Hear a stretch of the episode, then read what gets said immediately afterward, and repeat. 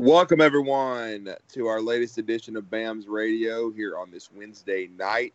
I am your co host, Drew DeArmond, and this is, of course, the another game of the century. Maybe a, is it part two? Is it part three? I don't know really what you should call it, but it's certainly another epic game, one versus two. The University of Alabama hosting LSU, number one LSU coming in 8 and 0, number two Alabama coming in 8 and 0 a battle of titans, a lot of storylines to talk about.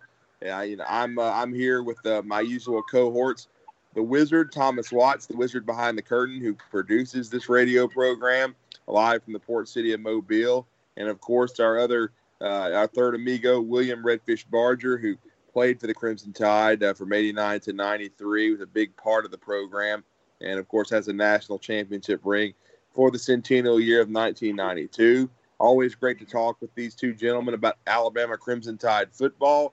William, uh, how are you doing tonight? Big game this weekend, uh, Alabama. I think everybody's been kind of waiting on this one. Uh, they've been since probably the the middle of, uh, of September when LSU finally you could see they revolutionized in their eyes their offense. People could kind of see this coming. They they got over a couple of hurdles uh, with uh, you know, uh, the Florida Gators and the Auburn Tigers. Not really going to call Texas a hurdle anymore, considering they fell flat on their face.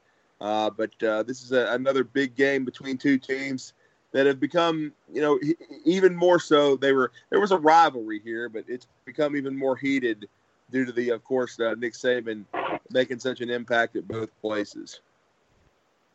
Yeah, it has, and I and I think it's certainly one that you know he's he's emphasized since he became the head coach at Alabama. Um, you, you know, but both on the field and on the recruiting trail as well, they've they've had a lot of success at going down to the state of Louisiana and getting elite football players out of that state, which certainly didn't happen when he was the head coach down there. Not after his first couple years, and you know, it's played a big part in the success of Alabama's program and um, you know, this is, uh, you know, I think a big matchup. The the media hype. I mean, every you know, from the gym to, you know, the grocery store, everywhere I've been, um, you know, since the middle part of last week, you walk in and there's, you know, talking heads with the with the backdrop in the background talking about the Alabama LSU game or Ed Orgeron, you know, mic'd up or Nick Saban mic'd up, and um, you know, they're they're on the downward you know, cycle now of game prep. You know, they got an off week, got the kids got some time off, and uh, you know, got to rest a little bit. I mean, I think that's one of the. You know, there's a lot of really great things that Nick Saban does, but I think the way he handles off weeks before big, big marquee games like this has, has been one of the keys to his success. You know, he he emphasizes the importance of the game, especially a rivalry game like this. Um, but you know, he allows the kids some time off to go home if they live close enough by. Um, you know, they work on other things. You know, the the off week is not really near as LSU focused as a lot of people think it might be. And um, you know, I think that's one of the great, you know, psychological things that he does is, you know, doesn't get the kids too amped up and overly emphasize it, and you know, get them to the point to where they're wound so tight you know they can't perform at a high level. But you know that's just one of the many great things that that he's done, um, specifically in his coaching career at Alabama. But um, you know certainly there's uh, going to be a lot of build up. Um, you know, college game day is going to be there. God only knows what the uh, tailgating attendance is going to be outside the stadium. I'm sure it's going to set a record if I had to guess, because I know all the LSU fans are going to be coming hot and heavy in from the Pelican State. But I'm looking forward to it. Um, you know, it falls on a weekend where there's not a lot of other interesting games, so this this thing's going to get everybody's attention, Drew.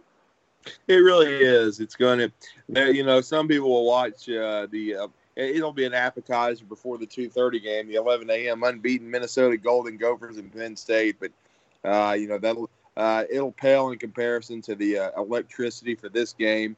Uh, and it's not a night game for once. It's going to be in the afternoon. I think that'll probably be beneficial uh, in this case because you don't have to wait around all day to play the game.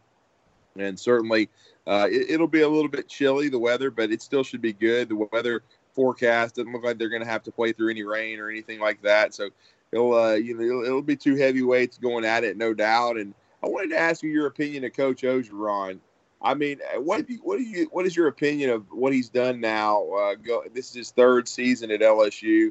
I have to admit, he surprised me a little bit. Now, I still don't think he's a great football coach. I don't think he's in the same stratosphere as Nick Saban, but he surprised me a little bit. I thought, you know, when he took over as the interim guy uh, and got the job after Les Miles was dismissed, uh, I, you know, he, he, I thought they were okay, you know, last year. I know he's made some changes that everybody's been wanting to see at LSU. Now they're 8 0, uh, and that's kind of quelled a little bit.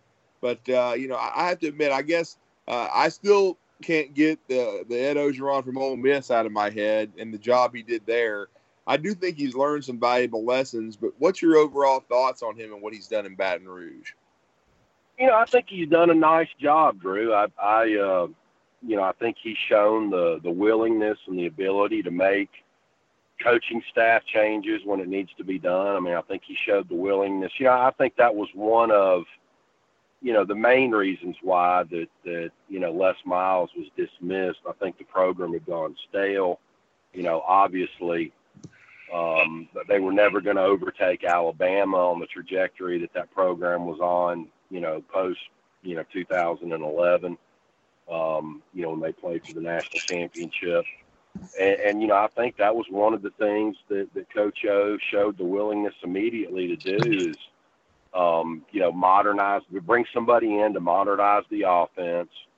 Um, you know, the, the, you know, I think the, the old pro style, you know, went on defense, but, you know, they, they never really had the quarterback, um, or even, you know, outside of maybe Mettenberger, a competent, you know, Jake Coker game manager, um, at quarterback to utilize all the weapons, you know, that they had for so many seasons. He always had the good running game always had some some game changers at wide receiver, but they just didn't have a consistent, accurate quarterback. And you know, certainly, I don't think you could say that Joe Burrow, um, you know, fit that label last year. Certainly, he was a game manager, but you know, you you've kind of seen him morph into, um, you know, an actual legit threat um, that can distribute the ball accurately, can make all the throws, can make the deep ball, and you know, like he's got a nice set of wide receivers to work with. I think the um, you know, the biggest thing, and I guess it's finally,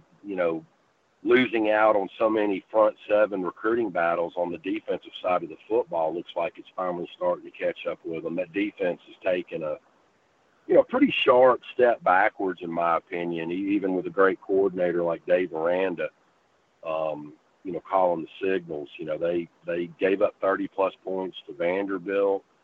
Um, you know, they've, they've given up points, a lot of points to Florida. You know, Auburn had a chance to win the game in the last couple of minutes there a couple of weeks ago. Um, although I do think the Auburn defense really kind of provided the recipe for slowing that, that passing attack down.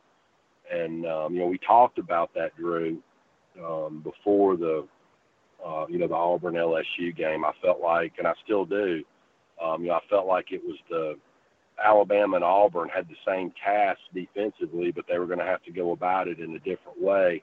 You know, now with a, you know, I felt like at the time that Auburn was going to be able to get pressure on the quarterback, which they did. But you know, could their DBs hold up um, to those LSU wide receivers? They did better than I thought they would, but um, you know, I, I think now with a healthy Terrell Lewis uh, for Alabama. I think they have a chance to you know generate some edge pressure. Uh, you know, maybe this is the the game that that Christian Barmore finally unleashes consistent pressure from from the middle of the defense. But yeah, I, I do think Alabama with with Trevon Diggs and Patrick Surtain um, can can match match which both physically and, and from an X's and O's standpoint with these LSU wide receivers. Those are two really really good cornerbacks. Yeah, no doubt about it. Uh, you know, and I, have read a lot of stuff, and of course, there's Coach Orgeron. Uh, I do think he's done a solid to good job, but I I do sometimes still see the meathead in him. Uh, when uh, I don't think at times he just I, he, he's not Nick Saban. He's not a polished guy, but he'll say things that You know, you're not. I don't think it's intentional bulletin board material, but he made a statement the other day at his press conference saying that uh, they asked him about the importance of the Alabama game. He says, "Well, we're going to play in more important games down the road." Well, I don't see how, and unless you win this one, you're not going to. You may not reach those other games. So it's almost like he's trying to talk himself into that he ha- into the fact that he has the better team that and that they're going to win the game. And uh, you know, so I, that that kind of perplexed me. And you know, and and and and I, and I know he's talked about Joe Brady giving them confidence, uh, and and the fact that they can throw the football. But I think they're kind of overlooking. They've been so enamored in being able to be explosive and throw the ball. William, you brought up some interesting points that I think defensively they've taken a dip, which you know Coach Orgeron is kind of spinning it that, that Dave Aranda has held a lot of things back. And, you know, I'm one of those other one of those guys that thinks, well, you know, you might show Alabama some different things, but you can't reinvent the wheel. You still have to play solid, good, solid football. I don't think this defense. I think Alabama has the better defense. I think Alabama has the better offense. I actually think Alabama's the better football team in all three phases. I know that LSU's probably played better competition than Alabama, but I'm just going by the eye test. And so I I do think Clyde Edwards Helaire has had a heck of a year and really kind of really surprised a lot of people. But uh, as you said, you already brought up the fact they gave up 30 to Vanderbilt. They didn't tackle very well. Texas has proven to be a paper tiger at best, and they were given a lot of credit for that win. And, you know, Florida is a good team, not a great team. That's been proven. And then Auburn is definitely uh, pedestrian offensively. So to me, they played a good schedule, not great. And we're going to find out about Alabama because Alabama's schedule, eh, I'll give it, I'll, say it, it has been weak. But I do think Alabama's been super impressive uh, for the most part each week too. They've taken care of business. But uh, you know, I, to me, I think they uh, that uh, they, uh, that LSU they've become so enamored with the being, uh, uh, you know, a, a modern offense and being one of the best offenses in the country, that maybe they've taken some steps back. That they're not really. They're going to get. In other words, I think they're going to get exposed in Tuscaloosa defensively on Saturday afternoon.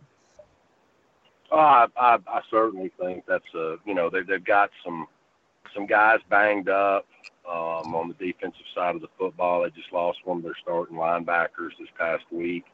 Michael um, Divinity. You know, they're not, yeah, they're not near what they used to be. You know, five to seven years ago. Um, in the defensive front seven, still got some really good players on the back end, but you know, you you don't see the the first round draft picks at defensive end like you used to see.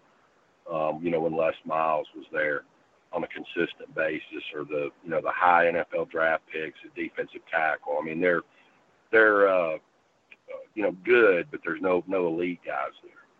And uh, you know, I think this Alabama offense, you know, when it's at full speed and everybody's healthy, can you know make a lot of good defenses look bad. And uh, you know that that you know wide receiver corps is impossible.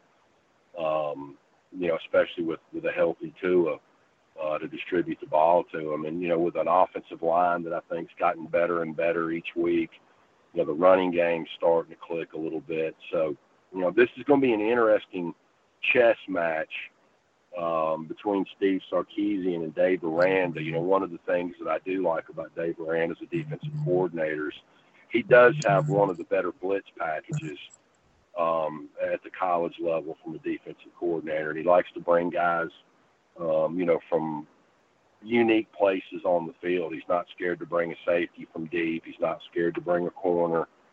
And you know, especially a year like this when he can't, you know, generate a pass rush with his front seven on a consistent basis. So um, it's going to be interesting to see, you know, how Steve Sarkisian. I don't, I don't think you're going to see a whole lot of different things from Steve Sarkisian. I think he's going to, you know, go out there and, and attack this defense the way that he has all year long. I think the um, the burden, you know, is, is squarely on on Dave Aranda's shoulders. You know, do, do you take that chance of bringing the pressure?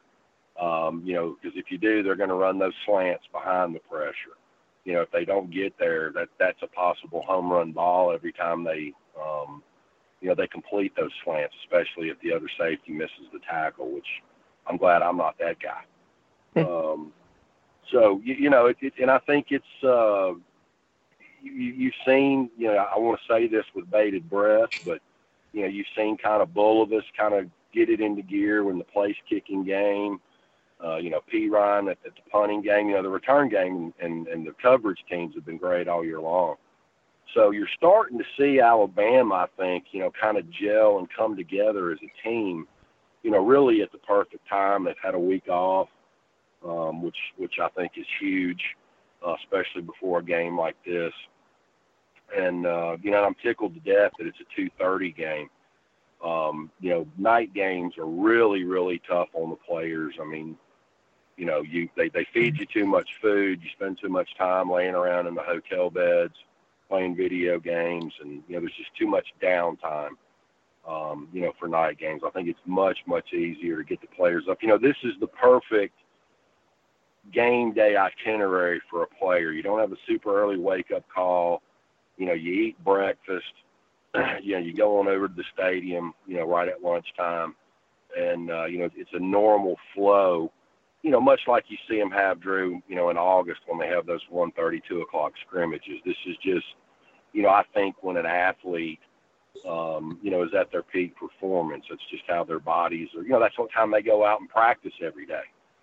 So, you know, that's when they're what their bodies are accustomed to and they're creatures of habit. So I'm excited about it. You know, there, there's going to be a, a lot of fireworks. It's, you know, I'm sure LSU's going to come out and talk smack and try and do the, you know, the intimidation factor. We'll, you know, we'll see how long that lasts. But, you know, I, I think, you know, I wasn't expecting a lot of great things out of Coach O. I guess circling back around to your earlier question so, you know, I guess he's exceeded my expectations. You know, even if they lose to Alabama Saturday, which I expect them to, you know, you win out, win your bowl game. I mean, trust me, the LSU faithful will take all the one-loss seasons. You'll you, you'll serve them up. Hell, I'll take one.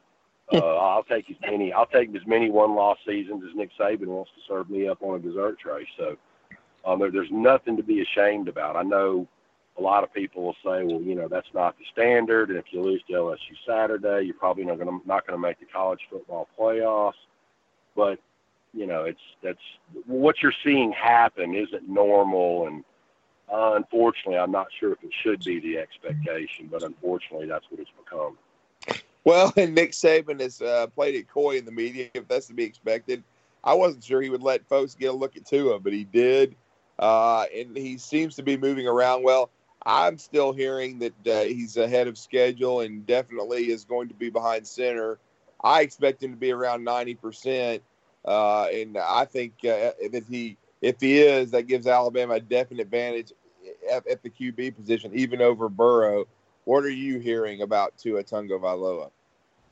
Same thing. I mean, I, I think that, uh, you know, as long as he doesn't re-aggravate it, I think he's going to be fine. I think he'll be able to do all the – you know the normal things and, and you know it's it's a like I was talking about the timing of the team coming together. I, I think the you know them finally getting the best five offensive linemen out there on a um, you know for a, I guess a three or four game stretch now that they've had that out there and you know Najee Harris and Brian Robinson becoming more comfortable and becoming more prolific rushers certainly takes you know some of the stress and pressure off of Tua having to press and um, you know, he doesn't need a Heisman Trophy performance Saturday afternoon to win this football game. He needs, you know, to go out there and, you know, throw for somewhere between 275 and 300 yards and three or four touchdowns. And, uh, you know, I think with the way the running game is, is kind of come full circle, um, they're going to be able to chip in a couple scores as well. And, and uh, yeah, I, I said this last week, and I still feel like, Drew, that – you know, Alabama's somewhere between 10 to 14 points better um, than this LSU football team, and I, and I think that's the way you're going to see it play out Saturday. Well, I know they've they've uh, played it up that Tyler Shelvin's in much better shape with a nose spot this year, and Rashard Lawrence should be healthier for this game. Uh, looks like Grant Delpit has not practiced all week. He'll probably be much like Tua. He'll play, but probably not be 100% from his safety spot. What and as you already mentioned, Michael Divinity being gone, he's been their leading sacker the last two years. He had more sacks still this year and, and missed three games than K'Lavon Chaisson. So yeah, I, Stingley, Stingley's banged up. Yeah, Stingley, and he'll be also returning punts probably still. And but to me, I still think when you look at it and look at their defense against Alabama's offense, you talked about Tua being back with Alabama's receivers, which should be healthier after the bye week, especially uh, DeVonta Smith, and he'll be fired up to play against his home state. I think when you look at it, it's that I, you know, we talked to Bobby Humphrey this week on the show, William, and he talked about how he knows the game will be one up front, offensive and defensive lines, but his favorite thing to watch, he said, was going to be, you know, Alabama's wide receivers versus LSU's DBs and LSU's wide receivers versus Alabama's defensive backs. And he felt like Alabama was going to win the game, but I'll say I give Alabama a big advantage against LSU defensively. Uh, you know, I, as far as Alabama's offense against LSU's defense, I think they've got the advantage. I think they can make a lot of big plays against those guys. Uh, certainly, uh, LSU uh, had a little trouble against Auburn. Auburn picked them off a couple times, but uh, you know, I, I, but I think uh, the, the, Auburn Tigers at times had guys open. They couldn't hit them, you know, because I think their offense is pedestrian. But I think with Tua back and with Alabama's weapons, that they've got a chance to have a really good day on offense. And I wanted to get your thoughts about Alabama's offensive line. I think LSU just improved, but I still think Alabama's is playing. You made reference to finally getting the lineup right uh, with Dickerson moving over to center and Deonte Brown now entrenched at right guard. I believe that they can run the football on this group, and I wouldn't be surprised. They're going to throw the football, William, but I would not be surprised if there's a little extra emphasis to protect Tua and run the football. You're, I know Miller Forristall was not a big factor as a blocker. He had, I think, three touchdown catches. He he was a red zone option, but uh, you think we might see some of what we saw against uh, Arkansas with the two tight ends and those being Kendall Randolph and Chris Owens and Alabama trying to maybe bloody LSU's nose? Oh yeah, I definitely think um, you know that's going to happen. That's always been a you know a staple of Steve Sarkisian's offense. You know, where at whatever level he's been is you know he's he's a pro style guy, and uh, you know he, he likes running the football. Um, he's always been very balanced, and uh, you know I think he's even been more. More, he's always had even more of a run emphasis in his offense, more so than even Lane Kiffin has. And uh, you know, you go back and look at what they did out there at, USC. I mean, you know, there was running backs, you know, winning Heisman trophies and rushing for multiple thousand yard seasons. Um, I, yeah, I definitely think that's a factor. You know, the um, that that was one of my biggest gripes early on, if you'll remember, is, is I didn't understand, you know, why. You know, I get it. You know, Deonte Brown was suspended and but but I didn't understand why after the experiment with Dickerson at center, and it was obvious that that was the best move, especially once Brown came back to put him at right guard. You know, I, I was a little disappointed that they didn't go to this lineup sooner than they did. Um, now, I, I don't think it's going to have any impact on this game, and you know, certainly it hasn't had much of an impact on Alabama not being able to score a lot of points. But um, you know, I, I think that would have been allowed the running game to even be more further along um, than, than you know what you saw. You know, it took a little bit. It took them you know a little bit longer as a you know a new offensive line with four new starters. Um, you know, two guys that have never been the first and, and you know really second guys. Um, you know, at running back. I mean, you know, you know, it was it was Damien Harris and the Josh Jacobs show last year, really. So I, I kind of anticipate the same thing, and I think that's one of the luxuries that Steve Sarkisian has. Is you know, do you do you do you go, you know, four wides and one running back, and and unleash the Kraken at wide receivers on them, or do you bring in you know Randolph and Owens and um, you know turn this into some of the the old school Nick Saban versus LSU, you know, games that you saw you know seven eight years ago. Um, I think he's got the luxury of of uh, doing either or, and I think he's probably going to mix them up. And um, I think we'll continue to be very impressed by the the offensive game plan that Steve Sarkisian comes up with this Saturday. I still think the magic numbers running wise are 30 carries and 150 yards. and that Najee Harris will be the X factor. If if he can have a big game as a runner and receiver and outperform their guy Clyde Edwards-Helaire, it just means uh, to me Alabama's controlled the line of scrimmage and contained the running game because even with Burrow and those receivers, I still think Alabama has got to stop Helaire first. You want you don't want them to be balanced, but to me, the two X factors and the backbones are, the, are these running backs, and whoever has the bigger game, I think their team is going to win. William.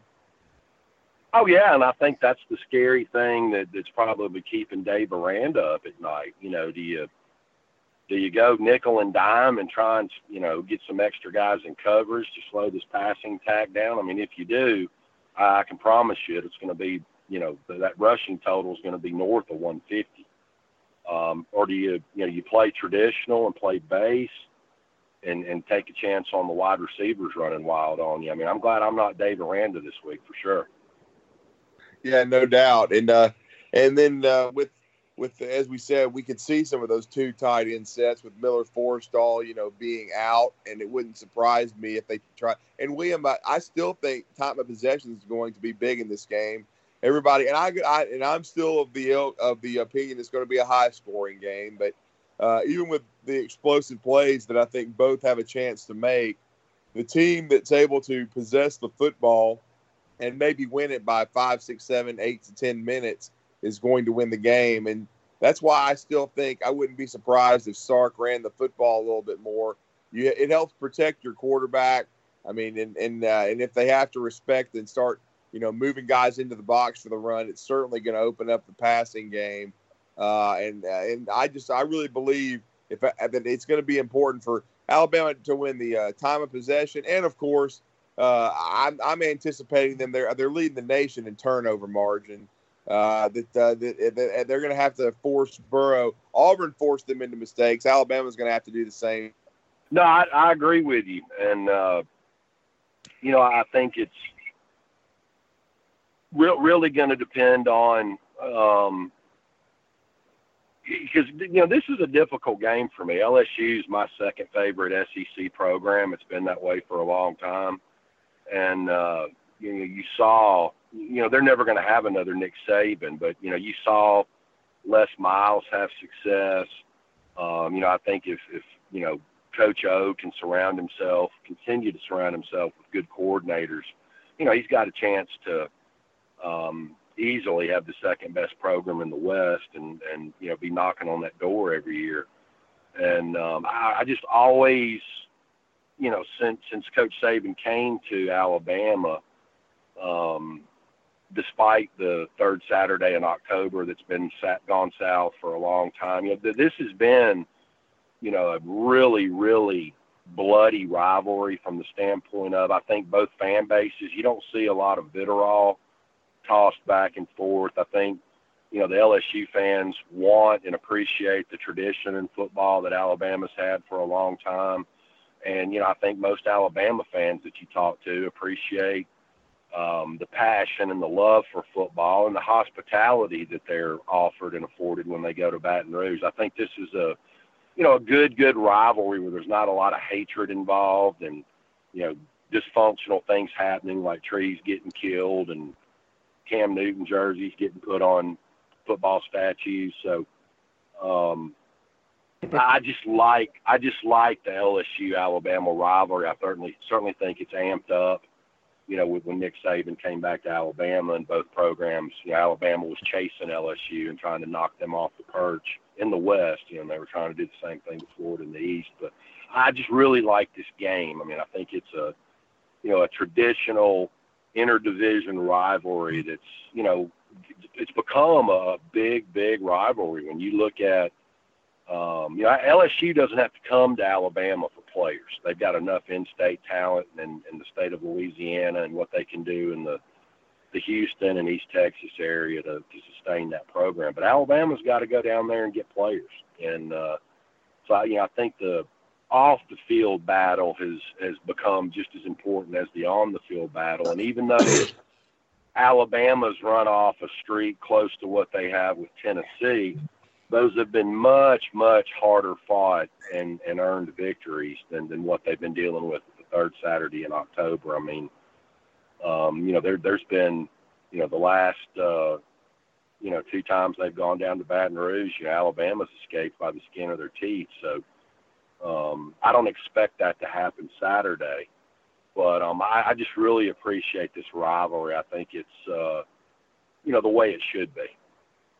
Yeah, it really is. And as you said, William, Alabama had did have to escape in 2012, and they had to escape in 2014, and it was a hard fought 10 to nothing game in 16. So a couple of those games could have easily gone the way uh, in this series. And LSU has played Alabama very, very tough, and I think that's the, the mutual respect you're talking about. And uh, and Coach O, he knows for them to take the next step, they need to beat Alabama. But I'll say this: just breaking down this matchup further, we talked about uh, how I think Alabama offensively has the advantage against this LSU defense. I, and, and I, you know, they, there's uh, they, they, the mantra has been that Alabama, they, a lot of people don't think Alabama will be able to stop Joe Burrow, but they haven't, I don't think, given enough credence to, to Alabama offensively. Maybe some of it being the uncertainty of Tua Tagovailoa, but I still think they're kind of missing the boat uh, how the, how good this offense is because, I mean, I, I don't think Alabama's going to need Mac Jones on Saturday, but and I know how bad Arkansas is, William. They're probably going to make a coaching change but I think that it, it probably wasn't enough of a uh, signal to those around the country. But I thought Alabama performance they put up 48 points in just over two quarters, where Mac Jones rests most of the second half.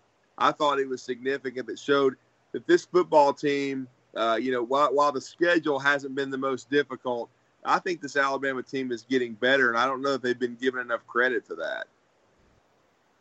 Yeah, I mean, I, I think certainly that was a, a scary moment for the rest of college football. For you know, like you said, I know it was very, very poor competition, but for you know anybody second team quarterback at this level, there's so usually such a big drop. Um, you know, at the SEC level between you know, I guess Trask down at Florida's um, proven that that legend, urban legend, a little bit false, but you know, for Mac Jones to go out there and play the way he did in his first college start and uh, perform at a high level and not be the reason for the Alabama offense to slow down, which it certainly did. And, you know, certainly the defense looked better um, against the putrid Arkansas offense. Um, you know, hopefully they can continue to get better and, um, you know, make, make more strides in the front seven like they need to. Like I said, I, I really don't have – a whole lot of complaints at all about about the way things have gone this year on the back end of that defense. Just just want to see a little bit more consistency, a little bit more uh, quarterback pressure on a consistent basis. Um, you know, out of this front seven, and and you know, I don't think LSU has the best offensive line um, that I've seen all season long either. So you might get to see that all finally come together Saturday. Yeah, um, that's a good segue. I, before we bring Thomas into the conversation, I wanted you to give your thoughts on this Alabama defense headed uh, into this matchup with LSU offensively. We have both been concerned about Pete Golding. I don't think there's any question about it. And this is going to be a huge game for his future and having these guys ready to play. We know there's five and six freshmen on the field for Alabama. But am I wrong in still thinking that I still think that they have the better defense, even with all this youth? uh, and that I, have I've been impressed. I do think they've gotten better the last uh, two to three weeks, especially with Terrell Lewis getting healthy and more confident. I still think Anfernee Jennings is an underrated player that, uh, you know, and, and I do think a big key, and uh, we've been talking about this all week on my show and when I've done some hits on some other radio shows throughout the state and the South, uh, I think this is a big money game for Raekwon Davis. I think Raekwon has been good, William, but – he needs to play his best game uh, and be, you know, a, a first team All America type talent on Saturday to help Alabama win this thing. And probably get some help from a guy you mentioned already, Christian Barmore, who maybe this will be his breakout game. Uh, I mean, I know Quinnen Williams was already tremendous last year before LSU, but I think his performance against the Bayou Bengals, that what he did, that five sack performance by Alabama, dominating the line of scrimmage, cemented him as a, a guy that was going to go in the high, high in the first round.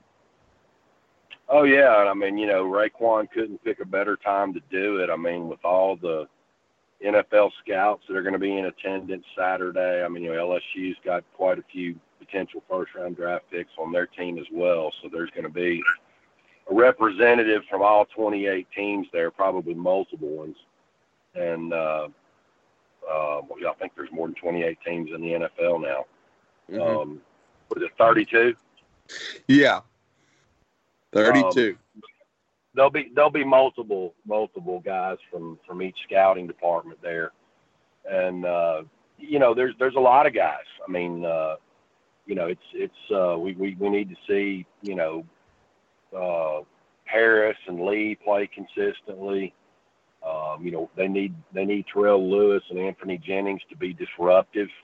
Uh, you know, consistently getting in Joe Burrow's face and and you know, making forcing him to step up into the pocket. And I think that's where you know, between Barmore and, and Raekwon Davis, it would be nice to have one, if not both of those guys, collapsing the pocket from the inside because I've got a pretty good idea Burrow's going to have to step up quite a bit um, with, with Jennings and Lewis coming from the outside. But, um, you know, I, I, think this could be, a, like you said, I mean, maybe this will be Pete Golding's coming out party. Um, you know, maybe he can get all the pieces put together and, you know, get the communication issues that they've struggled with um, throughout the season. And a lot of that is, you know, a byproduct of having so many true freshmen out there. But, you know, I, I think like Thomas talked about last week, Drew, I, you know, I think this defense has actually played well in spurts. Mm-hmm. Um, you know, they, they've they've they've kind of struggled with drives, getting it. You know, haven't given up a ton of points, but they've really struggled to you know have a bunch of three and outs consistently. You know, it'll be a three and out, and then the next time it's a you know a 15 play drive for a field goal, or uh, you know the drive they pick up multiple first downs. I think that's been the biggest, um, I guess, step back that this unit has taken. Is it's you know I, I think a really good unit, but it just hasn't been that shut down dominant. Alabama defense that the fan base has grown accustomed to, and and you know eventually, um, you know, the recruiting misses that Alabama's had, you know, in the front seven, you know, that's going to catch up with them, like Thomas touched on. You know, the the guys that are being tasked with coming in to give these other guys breathers um, aren't quite ready to play at that level. There's there's a you know a drop off in production and performance there when those guys come in to give the, the first team guys breathers. So um, I, I think he did a great job of explaining that last week. But um, you know, it's it's going to be a um, an interesting game. I think you know one team's going to wake up Sunday and you know be be staring a, a college football playoff berth down the barrel. Um, I'm not sure if if Georgia can beat either one of these two teams. Um, you know, with some of the issues that they've shown consistently. Um, you know, in the SEC championship game, whichever one it ends up being. I'm expecting it to be Alabama, but um, there, there's been quite a few issues arise over there in Athens um, that I think a lot of Georgia fans are disappointed with as well. Maybe quietly at this point, but trust me, they're they're mumbling under their breath. Well, and I wanted to. That's a great segue. I wanted to, you know, uh, to bring Thomas into the conversation and. Uh, William, and and before I do though, William, do you think the the loser of this game? Uh, there's been a lot of conversation as to uh, if they could still get into the college football playoff. Personally, I think they're still going to have a pretty good, pretty decent shot at it, due to the fact that Oklahoma's lost to Kansas State, and they, of course, they've still got to play Baylor. I don't know that Mario Cristobal and Oregon are going to be able to run the table the rest of the way through the Pac-12. I just think when you look at it, and if uh, uh, LSU's only loss is to number one Alabama, or uh, you know Alabama's only loss is to top ranked LSU, I don't see how you keep them out. That's a good point. That's a real good point. Um, you know, it, it's uh, you know I guess it would depend on you know how dominating the the loser looks. Um, right. You know the rest of the the rest of the season without going to the to the SEC championship game. Certainly have um, to win out. Yep. Yeah, and probably went out in a commanding fashion.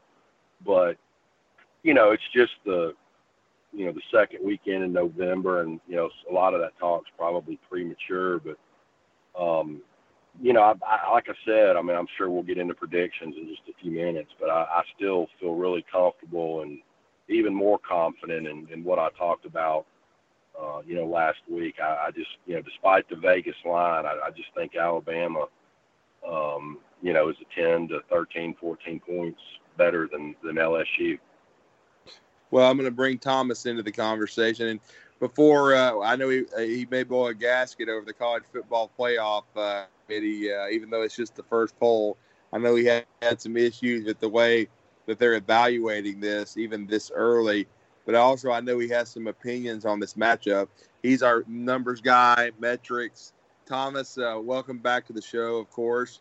What are your thoughts, first of all, on this matchup? And then, uh, you know, uh, we'll brace ourselves for your thoughts on the on the committee uh, in the uh, in the uh, in the college football playoff rankings. Well, Drew, let me just say about the rankings. I've had enough time to uh, take a deep breath, and this is a good show, and I don't want to make anybody with young children turn the show off. So I'm just going to take my entire rant about the college football playoff committee and shove it to the side.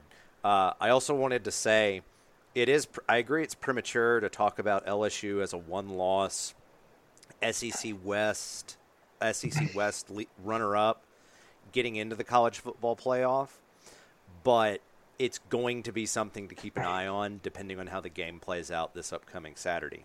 Now, talking about the game, uh, last week, uh, if you haven't, please go back and listen to it. Talking about you know Alabama's defense in spurts has played very very well, and one of the reasons you see the drop off is that the backups just aren't as good. They have to mature. One of the things that's really interesting, and I started thinking about this uh, this week is how defenses have to defend hmm. elite offenses now. And I started thinking about how the Clemson Tigers actually hmm. defended Alabama in the national championship game. Now, I don't see LSU having the personnel to do some of the things with coverages and being able to consistently get pressure without a blitz that Clemson did to Alabama last year. But what Clemson did against Alabama better than anybody last year was let Alabama run hog wild between the 20s and then just hit, turned it up another notch when you got when the team got in the red zone and that led to all the inefficiencies and all the early fourth down tries that Nick Saban called. And I actually think you could see something similar here. I would think the LSU offense is very, very legitimate. Uh, I think they've been able to move the ball on everybody, even with the Auburn Tigers holding LSU to 23 points. LSU had something like 500 yards of total offense, and that was in a nasty field because of how gnarly the weather was throughout the southeast uh, that day. So I think LSU is going to be able to move the ball, but I don't know if moving the ball between the 20s is going to really matter if the Alabama defense is able to make their critical plays in the red zone. One of the things that Alabama's been pretty good at is slowing down teams, you know, at key points. And there's a statistic that I kind of wrap my head around. It's called chaos rate or havoc rate, depending on what group you're reading. And it's essentially when the defense does something, gets pressure on the quarterback, causes a negative play, forces an improvisation. Alabama is one of the best at that. And the thing is, Joe Burrow has shown an adaptability, a, an ability to just kind of play fly by the seat of his pants, kind of like Johnny Manziel. But that's not really a way to beat this Alabama football team. It really hasn't been a way for anybody not named Deshaun Watson to beat Alabama since Johnny Manziel. So overall, I just I don't think that LSU is going to have the success that they think they're going to have. And you go to the other side of the field, and here's where everything gets kind of weird to me because much like Alabama's defense, the LSU defense is a house of cards. And we saw Alabama lose two key cards in McMillan and Moses early on. Well, Grant Delpit's going to be playing on one leg and Michael Divinity is gone. Now, many people have I've had this conversation multiple times. What does Michael Divinity mean to the LSU Tiger defense? Well, put it to you this way. Michael Divinity played in three less games than everybody else on LSU and l- was their most disruptive pass rusher, had the most sacks, and was either leading or tied for the tackles for loss for that team in three less games. So I kind of feel like this defense is kind of coming into a house of cards. And one of the th- house of cards that's going to fall in on itself, excuse me, one of the things that you sit down, you know, we I heard you both mention Texas. I'm going to bring them back up. Texas killed LSU in the middle of the field. Yeah. Killed them. I mean, it was like if you threw a pre- pass between the hashes, hold on because this could be a touchdown. You know, hold on to your butts. We're going for a ride. And where has you know obviously Divinity's an outside linebacker, but Delpit has been used as an in the box safety or somebody that can cheat in the middle to try and cover some of those deficiencies. You know, if Alabama pounds the middle like Texas did, and Alabama has the personnel to do it, LSU's defense is in for a long day. I just I look at this matchup and let me put it to you this way, you got to both of you and to our listeners. You know me, if there's a statistical model that exists around college football, I will look at it, I will consume it, I will understand where and how it's coming up with its conclusions. I can tell you why Vegas thinks the way that they think. I can tell you why S&P Plus has Alabama at number 2 with significantly ahead of LSU. I know why the guys over at College Football Nerds that that's a really good group of guys why they think Alabama's about a touchdown better than LSU. You know, we can go on down the line. I can do the FPI thing and FPI is just funkadelic. But I have not seen a statistical model that is not essentially drowning in Jack Daniels that has Alabama less than a touchdown favored in this game. And when every model says that, it leads to one of two inescapable conclusions. One, every single model is based off very bad data, like not just somewhat off, but very bad data. Or every single model is converging to a very, very similar conclusion because they're while they're approaching it from different ways, each approach is valid. Given what I know, given what I've seen, I just think there's too much statistical evidence to say that LSU is anything but a touchdown behind Alabama in this circumstance, Drew.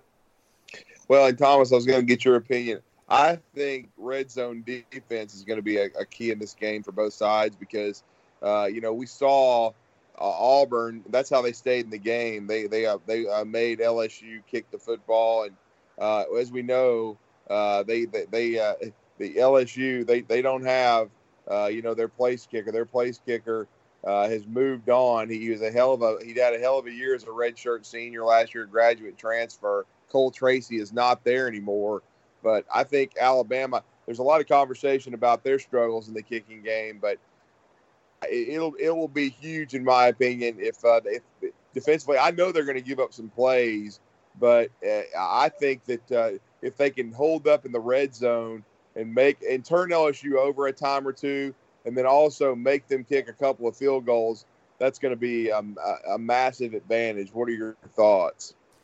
You're absolutely right, and I think it bears explaining why a lot of defenses, you know, going back to Clemson last year and how I think the Alabama defense can do this year against the LSU Tigers, why are offenses allowed to run buck wild and then get to, you know, the 10 or the 15 or the 20 and then they just get absolutely stonewalled?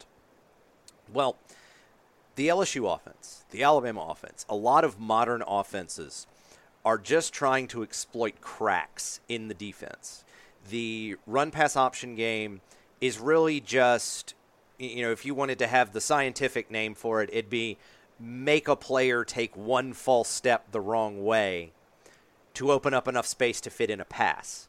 And when a defense is trying to defend both sidelines and then back 30 or 40 yards that's just a lot of space to cover well the field compresses the closer you get to the goal line which lets the defense cover less ground and lets defensive athletes cover for each other better. So that's why you could see, you know, LSU ring up 450, 500 total yards of offense and only get 23 points against an Auburn Tigers. But to your specific question, either team being able to maintain red zone efficiency is going to be a big deal. And that goes back to, you know, the havoc and the chaos rates of the relative de- uh, of the defenses. Alabama's is simply higher. They get you off your spot more than the LSU defense does. And when you're in confined spaces in the red zone, that can be disastrous. You know, it's it's it's a heck of a lot easier to convert a third and 3 than it is to convert a third and 13 because think about some of the circumstances surrounding those two downs. Not only obviously is a third and 13 a low com- a low percentage otherwise, what comes into play? Uh, primarily, the thing that comes into play will be for sure Terrell Lewis, and depending on the personnel package, Anfernee Jennings, and a guy that both you that both you and William mentioned, Christian Barmore. Assuming that Alabama can sub, and you've got a really solid one gap penetrator attacking the, attacking up the field towards Joe Burrow. Those three players are not going. The LSU offensive line is not good enough to block all three of those players consistently, and the then that starts coming into play should chaos happen. Should Alabama make LSU's offense inefficient at in the red zone? So that's just one more thing that makes me feel very good about it yes, I'm 100% on board with the fact that LSU is going to be able to move the ball. They have too much offensive talent to expect that they're going to be held, you know, 200 yards and, you know, 3 points. That's that's ridiculous. But I would not be surprised if we're waking up Sunday evening, Sunday morning, Sunday evening for some people cuz whoo doggy. But Sunday morning for most normal people, getting ready for church, doing your morning routine, getting your cup of coffee, and LSU had 27, maybe 31 points, but the storyline is Alabama's defense stiffened when it had to, but LSU's defense, because of deficiencies due to Delpit injury, Divinity being lost, and just some trash can personnel at a couple of positions in terms of how Alabama wants to attack them, the LSU defense was not able to do the same thing, Drew. Well, and William, I got to ask you this about the special teams we talked about Bulovas and their place in the, the freshman place kicker for LSU. He struggled, but do you think that uh, Coach Orgeron is going to be stupid enough to punt the ball to Waddle? Because if he is, you, I think we've both seen Waddle has been close to, to taking one to the house all year long. I wouldn't be surprised if this happened on Saturday. I certainly hope that he is. Um, yeah, I think that you know, Jaylen Waddle's a threat to take the ball to the house every time he touches it, whether on a pass reception or a punt return. And uh, man, man, if they are, bless their hearts because he's going to get you. And uh, you know, I think that could be a big part of the game Saturday. Um, he's been kind of quiet the last couple of weeks, and uh, I think that's you know going to be a big factor, something certainly that you have to factor in and you know, I think that's one of the things that makes this, you know, Alabama team so dangerous is, you know, you've got some guys back there, um, you know, kind of like you saw when, when Minkah Fitzpatrick was playing DB a couple years ago. You know, Terrell, I mean, not Terrell, Trevon Diggs and, and Surtain, uh, you know, are capable of taking an interception, um, you know, on a pick six. So, you know, it's, it's not a, in a lot of different areas, when you look at how Alabama is able to put points up, um, and you know they're able to do it defensively as well. Um, it, it's a really tough tough task for any opposing coaching staff to try and draw this up and and digest it and come up with a plan of, you know, not even stopping it but slowing it down. Well, William, uh, what going into the game, and I'll bring Thomas in and get his opinion after you uh, give us your take. What are your concerns for Alabama going into the game? Um, you know, I think defensively, the, the biggest concern is, um, you know, can they get a consistent pass rush? Uh, you know, and if and if they can't, um, you know, what what does that allow Burrow and those wide receivers to do on a consistent basis? I think, you know, certainly um, Harris and Lee have to be cognizant of, you know, them t- trying to utilize the, the running backs out of the backfield, um, you know, in passing patterns. But, um, you know, to me, I think from Alabama's defense defensive perspective, that's going to be the the two things to watch for me. My two keys are, um, you know, the edge rush that, that Jennings and Lewis will will hopefully be able to provide. Um, you know, but if they can, it's going to put a lot of stress on the back end of Alabama's defense. Yeah, really well. What What about you, Thomas? What are you concerned about from an Alabama perspective? Well, I agree with the pass rush thing. Um, that's one of the deals that Auburn was able to disrupt, or Auburn was able to disrupt LSU with their front to a level that we hadn't seen. If Alabama is not able to get consistent pressure, it's just not going to be a thing. It's it's very similar on both sides of the ball, honestly. If you don't pressure Tua, Tua's going to pick you apart. If you don't pressure Joe Burrow, the DBs are not going to be able to hang with the wide receivers for three, four, five seconds. So that that's my big concern. Um, I honestly am not as worried about Christian Harris. I think Harris has really come into his own this year, and the last piece that Alabama's defense needs to really start playing faster is Shane Lee.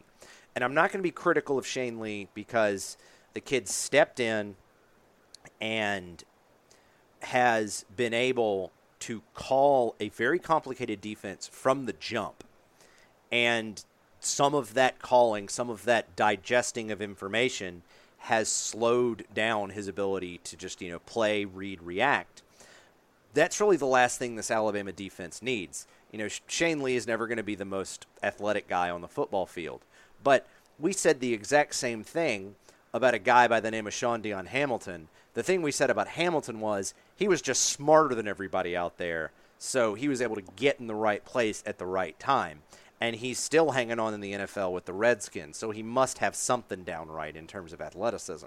I'm not saying Lee and Hamilton are the same player, but I'm saying that athletic limitations can be overcome by understanding everything going on around you at a higher and higher level. So that's really what I want to see. And should you know Alabama's defense gets pun- get punched in the mouth a little bit, you know how do they kind of get off the mat? Because this is going to be one of the times that Alabama is going to take some shots from a really good offense. We saw it one time with Alabama playing Texas A&M in that opening drive. The defense responded and really put the clamps on A&M for about two quarters after that. I don't know if they'll be able to do it against LSU. Frankly, I have my doubts that they'll be able to do a, do something like that, like they did against Texas A&M. But as long as they just keep hanging around, this offense is good enough to keep the game competitive. But honestly, Drew, even with all of the, you know, with both the pass rush thing, Williams worry, and the Shane Lee issue, I'm not concerned. It's just there, there. It's so hard for me to envision a scenario where Alabama loses this game because it starts with something like Joe Burrow goes off for 500 passing yards, and if and the likelihood of that happening is so remote that I can barely even conceive of it. Well, I mean, I I think Burrow's a really good player. I admire him and his grit and his toughness.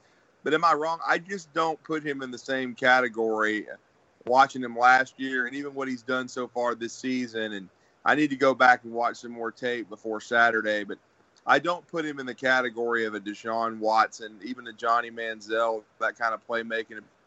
I may have to change my mind after Saturday, but I think he's a really good player but I, you know, I'll take number 13 all day long. I still think Alabama has the edge at the quarterback position. I think Joe Burrow is good, but uh, we just haven't seen a, a, quarterback like him at LSU and so on putting up those kind of numbers and seeing this kind of offense. I still think part of it is is kind of an overreaction because I, I, thought he was good against Auburn, but not great. Uh, so, am I wrong in in in uh, not you know being in complete awe of this guy?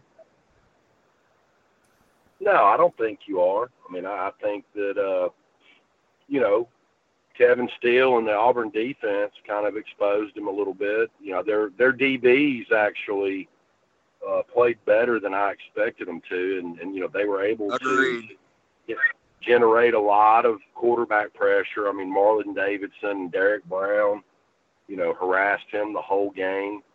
Um, you know, they brought some nice blitz packages at times.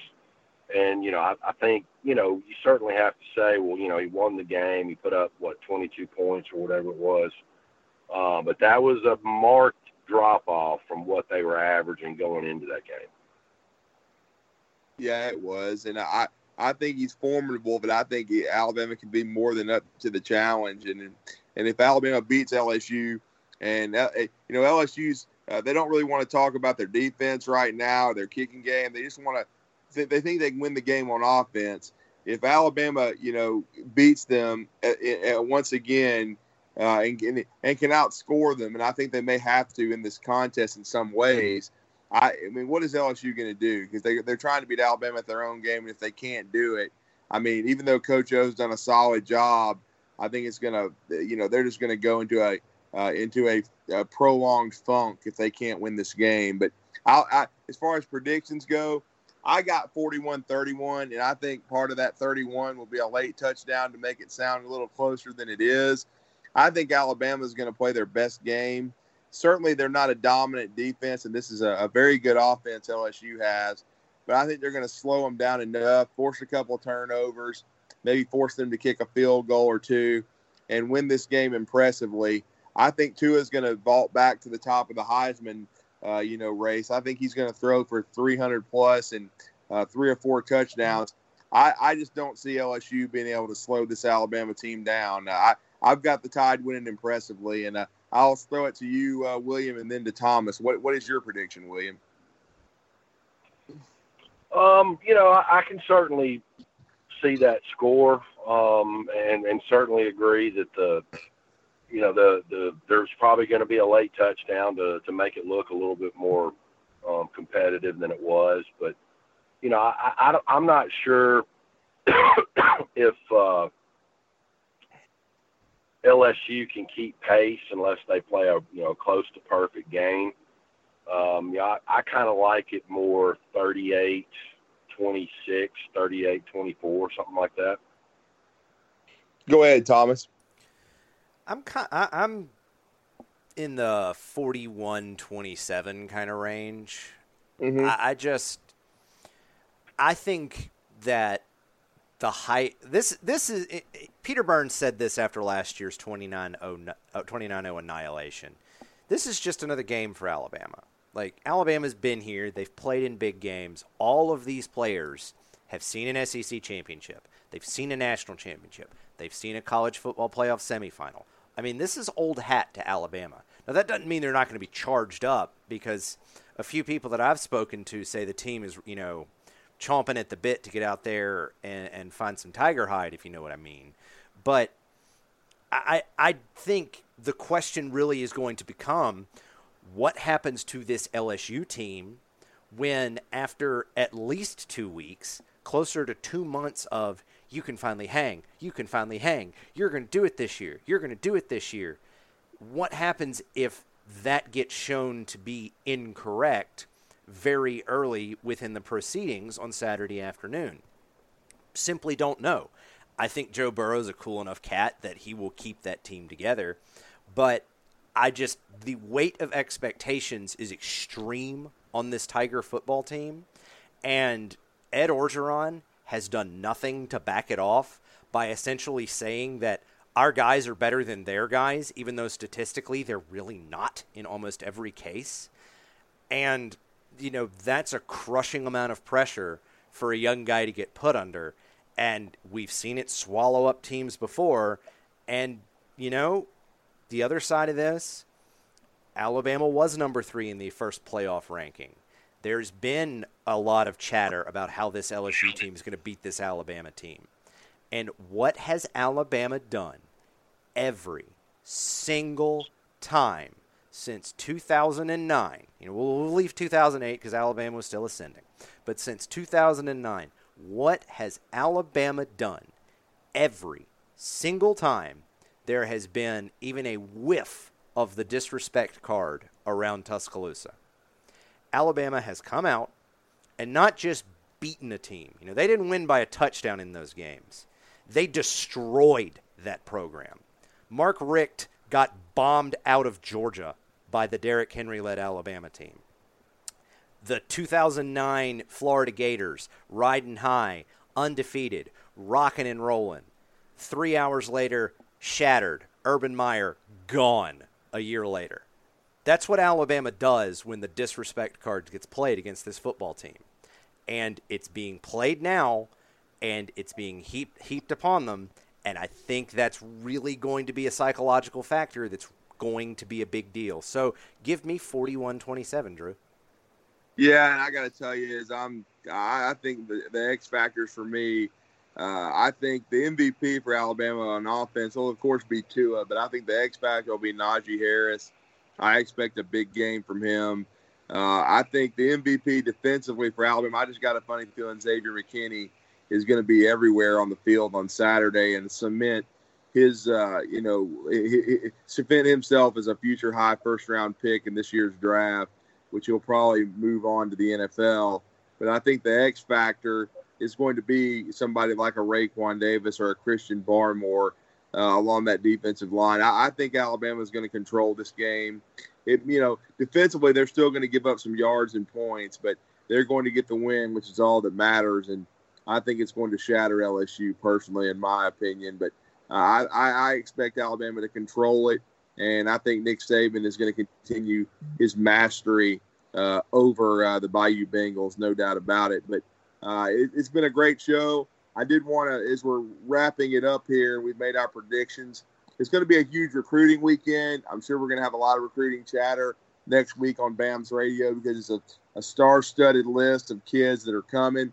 I heard some more today as far as uh, once again, uh, uh, Pegues, the tight end from Oxford, Mississippi, will be coming in. Uh, he's someone that Alabama's really turned the heat up on, and I think uh, he's got a chance to be a part of this class and be the, the tight end that they want to add uh, because of Arik Gilbert going to LSU. I think I'm here in Alabama wants to add, you know, at least a, one more wide receiver. And they're going to have Arian Smith coming in this weekend from Lakeland, Florida, who they really like, who's probably at the top of their board.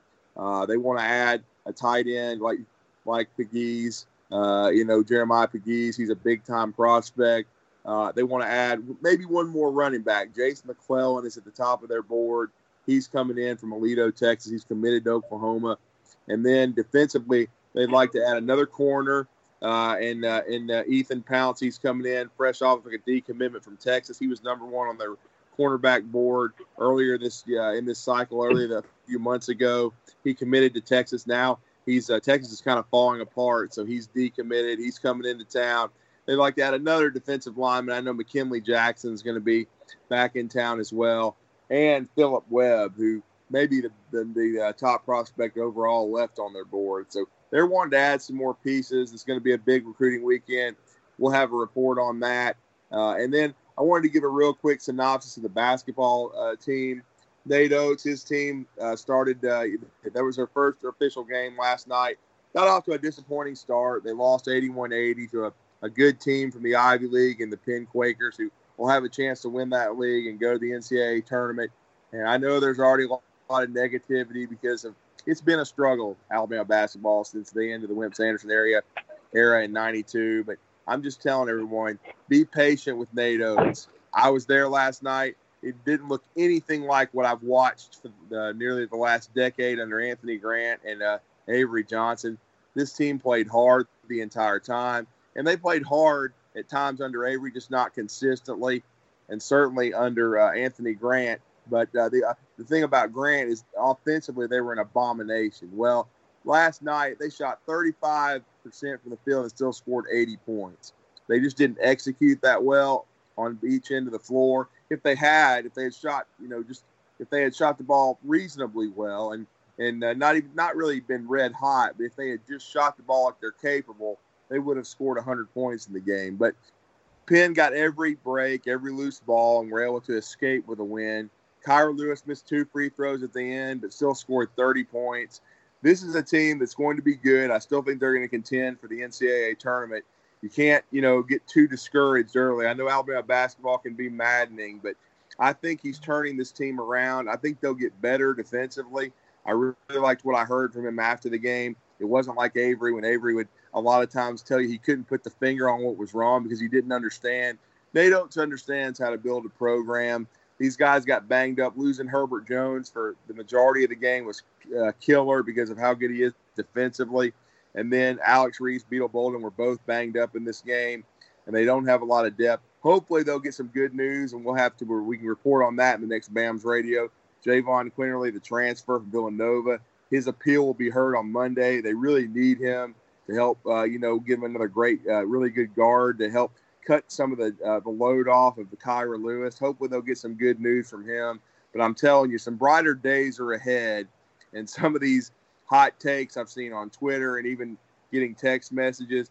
Just relax. Nate Oats is going to turn this thing around. I truly believe that. I felt much better. Even I was frustrated with the loss, but I didn't feel like the, some of the despair I did a year ago watching this team blow a 22 point lead in 10 minutes to Georgia State or losing to Norfolk State.